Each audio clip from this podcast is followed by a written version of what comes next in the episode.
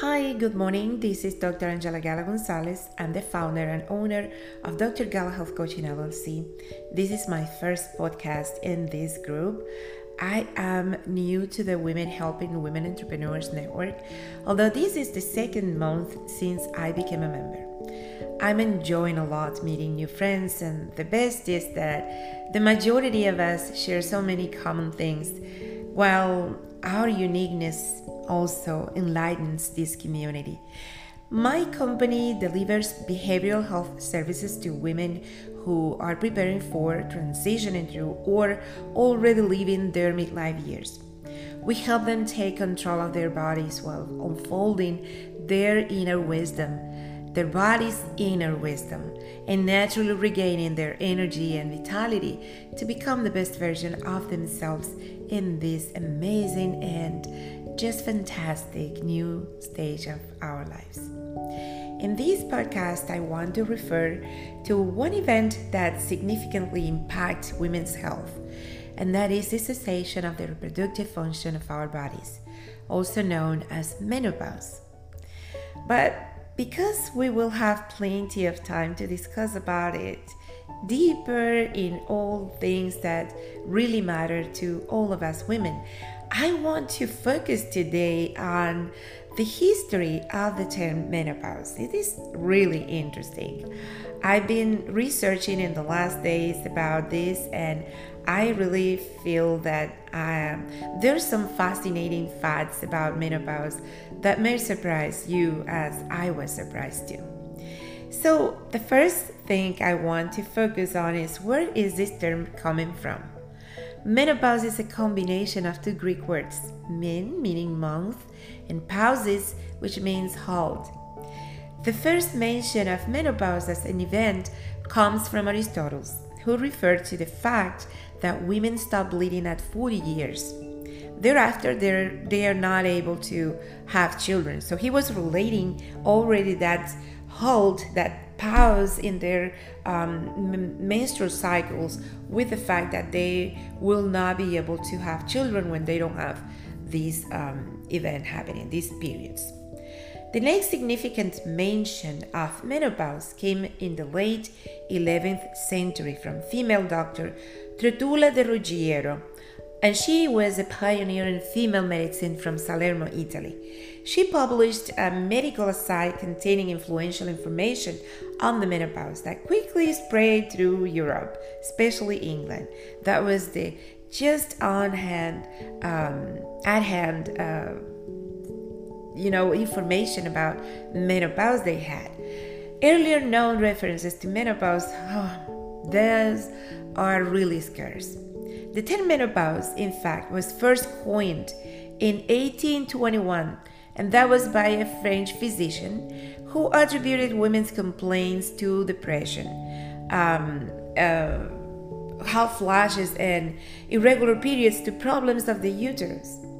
Doctors were quick to diagnose women with hysteria, coming from the Greek word hysteros, which literally means womb.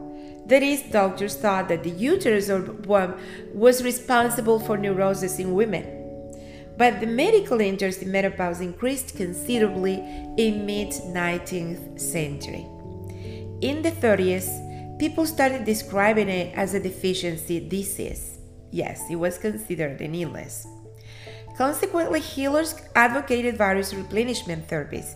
For example, they used to think that drinking testicular juice or crushed ovaries from, uh, from animals would help cope with menopause. Ew. In the 70s, medicalization of menopause was already complete. Because, so, from the 30s to this time in the 1970s, there were lots of offers and um, findings of lots of different types of replenishment therapies to deal with the symptoms and the situation uh, women were going through when arriving into menopause. The menopausal symptoms were attributed to estrogen deficiency by the uh, end of the uh, 19th of the 20th uh, century, and from there, estrogen replacement therapy, the hormone replacement therapy, was preached as the ultimate release for middle aged women. In 1938, the synthetic estrogen was developed. And there is the medical industry, pharmaceuticals entered the scenario of menopause in a big way and dominated the center stage. In the 70s, there was an International Menopause Society established, and the first International Congress on Menopause was also organized in Paris, in uh, France, in 1976. Various countries have already their national societies on menopause. We do have ours. Um, I, I, by the way, I belong to it. Symptomatology of menopause differs in different areas of the world. So, and there's so much um, interesting, uh, lots of interesting facts. Like, for example, in the West, hot flashes, and that includes us. In the North America, hot flashes are the most common symptom um, you will find in um, the literature and women complaining from. In Japan, shoulder pain is the most common symptom, and in India, low vision is the hallmark of menopause. Can you imagine? Those are really interesting um, facts that I, I loved sharing with you. Um, the hormone replacement therapy use rate is also high in the West, while it is very low or negligible in countries like India and other less developed countries where people uh, literally doesn't have access to this type of treatments. But some also they don't um, even um, have not only that they don't have access that they prefer to believe or to use their local um, strategies to cope with menopause.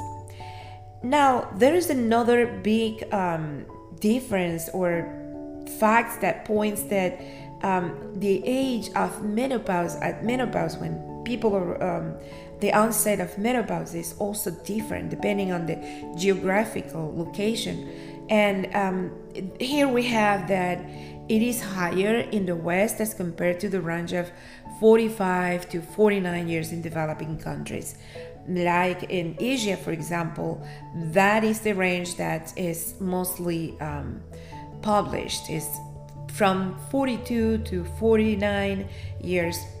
Historically, also a lower age at menopause was range um, documented in earlier times, as I mentioned before, when Aristotle was referring to that stop in the uh, at the 40s. Um, I, I already kind of um, explained that before, but this this rose to the range of 50 to 51 years in the present era for um, you know it's like the average age range for the world. Overall, women in Western societies view menopause negatively. This is contrasted with a positive outlook towards menopause in developing countries like India. Nowadays, it is very clear to everyone that menopause or the cessation of menstruation in women marks the end of their reproductive years. Yet it remains an enigma, with myths and stereotypes left over for, from earlier times when little was known about menopause. For example, in my own life, you know, um, I was thinking a couple of years ago after I turned 50 and I was already menopausal. So I my process started uh, I entered or I realized that I was in perimenopause when I was 47. Probably it started earlier, but I just realized that that was the case when I was 47. And I um, finally could say I'm menopausal when I was already 50, uh, 51 I began to wonder why the term was not even mentioned at all in my early teen years. And I, I remember talking about issues like, well, yes, mostly focus on my menarche, um, the start of the bleeding. And so I started very early, nine years old. Oh my God. So even though this term was really widely used, there was no advice coming from our elder women in the family about getting ready for what is go- is coming in the future. Whenever I heard about it, would be in a tone of joke or bullying, usually in reference to somebody being annoying. You know, oh, are you menopausal? Nowadays, there has been a boom about menopause, which is considered by many a neglected health issue I do believe that as well. And many have vocalized that taboos and troubles we face when talking about menopause in modern society has um, is, is there, and we need to really um, solve this problem. We don't have um, so when we go to our practice uh, doctors and that's not i'm not generalizing but that's um, is a common situation first because of the limitation of time that um, you have to talk to your doctor. And also because some doctors don't have the um, training to deal with uh, menopause. And what happens really quickly is they will probably refer you to a specialist and then when you get there you'll be prescribed hormone, uh, hormone replacement therapy uh, most likely but the stigma, the discomfort, and the lack of information can feel like a war that needs to be won and a cause we're willing to fight for. Yet, while we've still got a long way to go, it's important to recognize how far we've come so uh, at this point where we have and we understand much better what is happening in our bodies and how we can deal with it and how we can definitely improve our uh, transition and make it make it a smooth one in our lives. Well, I think this is enough for today, and I will definitely prepare new topics for new podcasts coming in the near future. So stay tuned. This was Dr. Angela Gala Gonzalez with Dr. Gala Health Coaching LLC. Have a wonderful and amazing day. Uh, God bless you.